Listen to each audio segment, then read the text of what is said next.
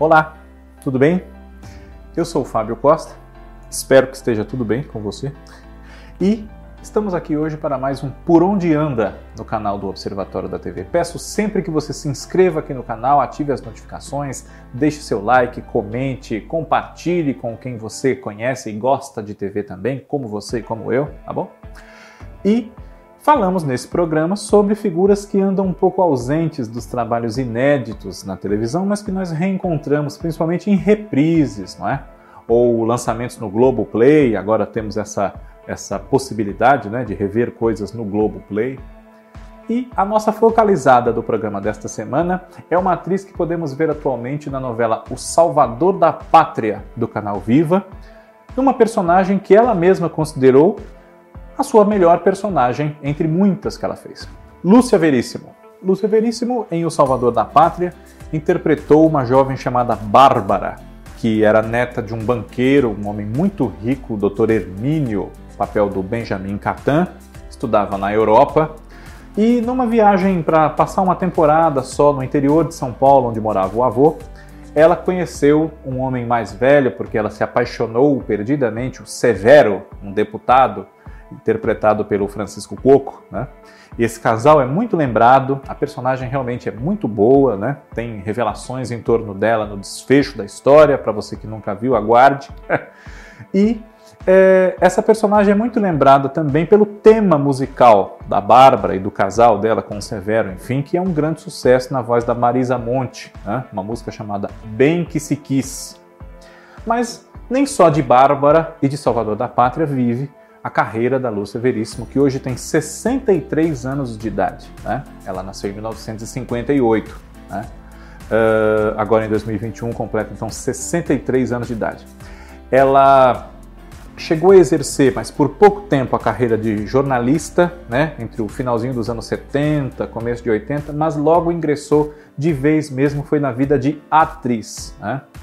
Uh, ela participou de trabalhos no cinema, entre os quais Ariella, né, junto com Erson Capri, Nicole Puzzi, John Herbert, Laura Cardoso, Sérgio Hingst, enfim. E nesse mesmo ano do lançamento de Ariella, 80, salvo erro meu, o filme é de 80, ela fez a sua primeira novela, que foi na TV Globo, Marina, de Wilson Aguiar Filho, da obra de Carlos Heitor Coni e Sulema Mendes. Né? Esteve em muitas outras, Os Imigrantes, Champagne, em minisséries como Santa Marta Fabril e Agosto, né? E várias outras novelas, Despedida de Solteiro, América, Araponga, né? Além de uma atriz talentosa, sempre celebrada também pela sua beleza, né? Lúcia Veríssimo, com o passar do tempo, foi espaçando um pouco mais a sua carreira de atriz, porque dedicou-se a outras atividades ligadas, por exemplo, à criação de animais, notadamente os cavalos, né? Ela gosta dessa vida no campo, vive no campo hoje também, né?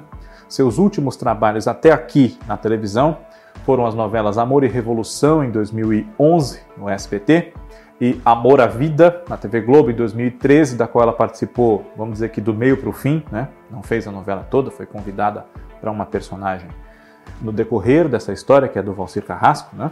Amor e Revolução é de Tiago Santiago. E esses interesses na vida do campo, na criação de cavalos, enfim, acabaram levando Lúcia a espaçar um pouco mais os seus trabalhos como atriz, né? Teve também o seu momento de cantora, né? lançou-se nos anos 90 na música, uh, o universo country, né? E resolveu-se, não faz muito, né, a morar em Portugal, né? Costuma responder aos seus seguidores na internet, né?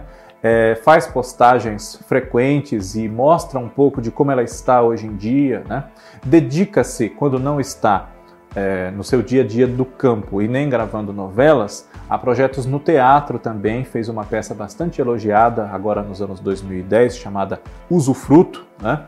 que é um projeto bastante caro a ela, bastante é, de uma presença bastante intensa dela para além do trabalho como atriz, não é?